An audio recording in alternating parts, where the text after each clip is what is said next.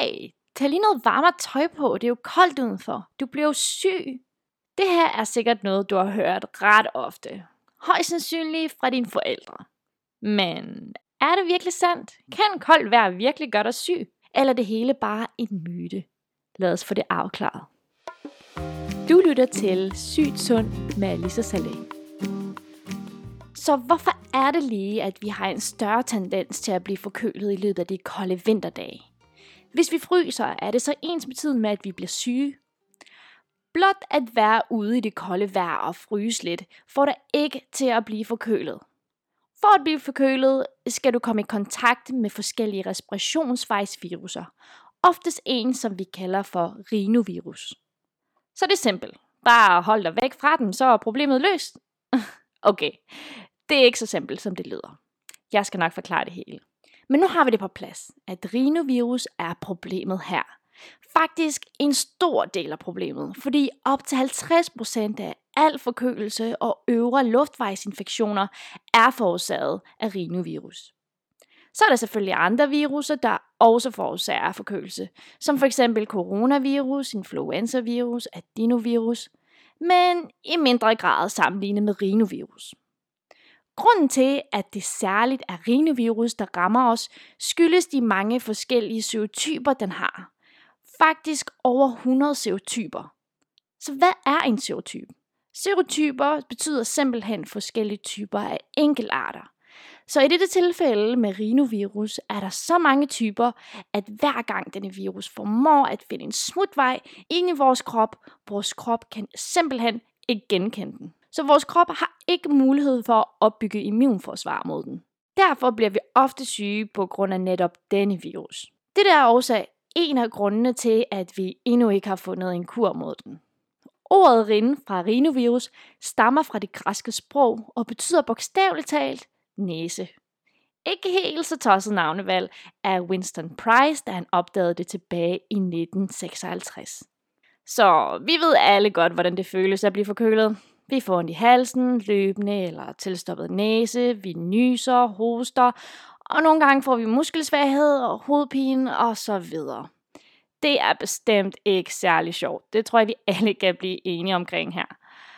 Desværre går nogle af os igennem dette ret mange gange i løbet af et år.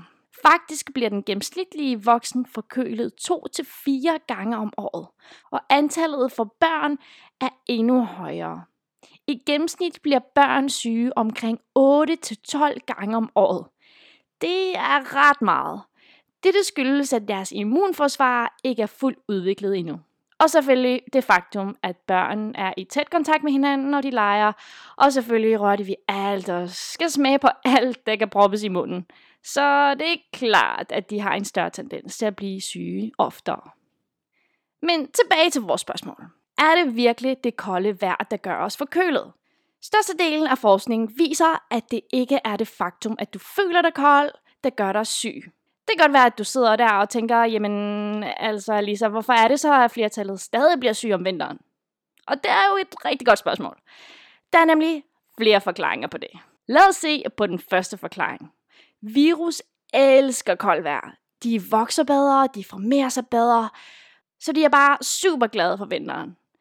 Men hvad er det lige specifikt ved vinteren, der gør dem så glade? Jeg gætter på, at det ikke er spænding omkring juleaften. Nej, det er tørheden i luften. Ser du, koldt vejr er forbundet med lavere fugtighed, og forklaringen på dette er simpel. Lavere temperaturer og dermed lavere luftfugtighed kan ikke holde på meget vand sammenlignet med højere fugtighed. Så hvad fortæller det os nøjagtigt? Lad os sammenligne høj luftfugtighed med lav luftfugtighed. Når du er i et miljø med høj luftfugtighed, og lad os sige, at du trækker vejret, øh, håber jeg i hvert fald, øh, eller nyser eller hoster, øh, virusen følger selvfølgelig med ud i luften, og derefter forbliver virusen i store og tunge dråber. Og disse tunge dråber får dem til at falde hurtigere til jorden.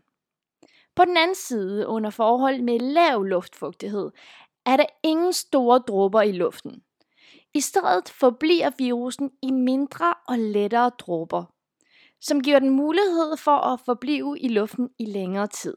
Faktisk kan de blive der i timevis. I en undersøgelse fra to tusind og seksten viste det sig faktisk, at lavere temperaturer og dermed lavere luftfugtighed medfører større risiko for at blive smittet af forkølelsesvirusen. Dette skyldes, at hvis disse små dråber hænger i luften, øges risikoen for, at en anden person går forbi og indånder det. Og faktisk én partikel er stærk nok til at starte hele molevitten. Så er der en anden faktor, der også øger virusens evne til at trænge ind i din krop. Især igen under lav fugtighed. Det er, at den tørre og kolde luft simpelthen påvirker din vigtige forsvarsmekanisme, nemlig slimtransporten. Så hvordan fungerer det? Ser du, dit åndedrækssystem er dækket til med et meget tyndt lag slim, som hviler på små hår, som vi kalder fossilier. Dette slimlag er ret cool. Den har så partikler og organismer, inden de når ned til dine lunger. Og de skubber konstant på partiklerne, for at få dem ud af dit åndedrækssystem. Så for at slimlaget skal fungere ordentligt, har det brug for en ordentlig blanding af klæbrighed, så den kan fange disse partikler, såvel som den rette væskemængde, så partiklerne kan bevæge sig opad og ud af systemet. Og disse to faktorer ændres af den tørre luft, hvilket gør, at dit åndedrækssystem bliver mere modtagelig for infektion. Og så den kolde luft stimulerer automatisk din krop til at øge slimproduktionen. Og det gør selvfølgelig, at dit slim bliver tykkere under kold temperatur. Og hvis du har tykkere slim, vil det endda gøre det sværere at bryde de inhalerede partikler ud. Derfor igen er der større risiko for at blive syg. En anden vigtig forsvarsmekanisme er, at når du indånder kold luft gennem din næse, bliver luften opvarmet inden for få sekunder. Og det er jo alle de små blodkar og kapillærerne, der udvides for at bringe det varme blod til at opvarme den inhalerede kolde luft, før luften når ned til dine lunger. Det er jo super smart, men det fungerer ikke altid så godt. Ikke i alle situationer. For eksempel, hvis du er ude i det kolde vejr i rigtig lang tid, og du bliver ved med at indånde det her meget kolde luft, så bliver de små blodkar i næsen ved med at være udvidet, fordi der naturligvis kræves mere blod for at opvarme det kolde luft. Så det medfører selvfølgelig mindre plads i dine næsepassager, og det der er det punkt, hvor du får tilstoppet næse. Men selvfølgelig bliver der også mere af det slim, der er i din næse, og det bliver også tykkere, som nævnt tidligere. Og alt det kan måske godt lyde godt, men egentlig er det ikke. For der opstår andre problemer. For ser du, tilstoppet næse og det øgede slim gør det vanskeligere at fjerne det inhalerede viruser og bakterier. Så det kolde vejr gør dig bare mere sårbar over for infektioner, men alligevel, hvis virusen ikke er til stede, bliver du selvfølgelig ikke smittet, selvom du er mere modtagelig.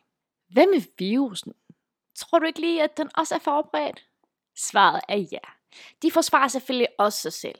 Ifølge National Institute of Health får det kolde vejr virusen til at omdanne sit ydre lag til gummiagtig gel. Så det øger sin evne til at beskytte sig selv, og på den måde kan virus lettere passere fra person til person. En anden faktor, der skyldes, at flere bliver syge i løbet af vinteren, er, at vi oftere bliver indendøre i mindre områder. Og selvfølgelig rører vi overflader, og så kan det være, at måske det lige er en anden person, der går forbi og rører ved den samme overflade. Og den person måske lige vil røre ved ansigtet bagefter, så voila, der har du virusen igen. Så hvad kan vi gøre for at forhindre dette? Det er jo selvfølgelig at vaske hænder og noget oftere, øh, hvilket jeg håber, at vi alle er blevet gode til her i disse coronatider. Og ikke røre ved vores ansigter, så blive bedre til at rengøre overflader mere end normalt.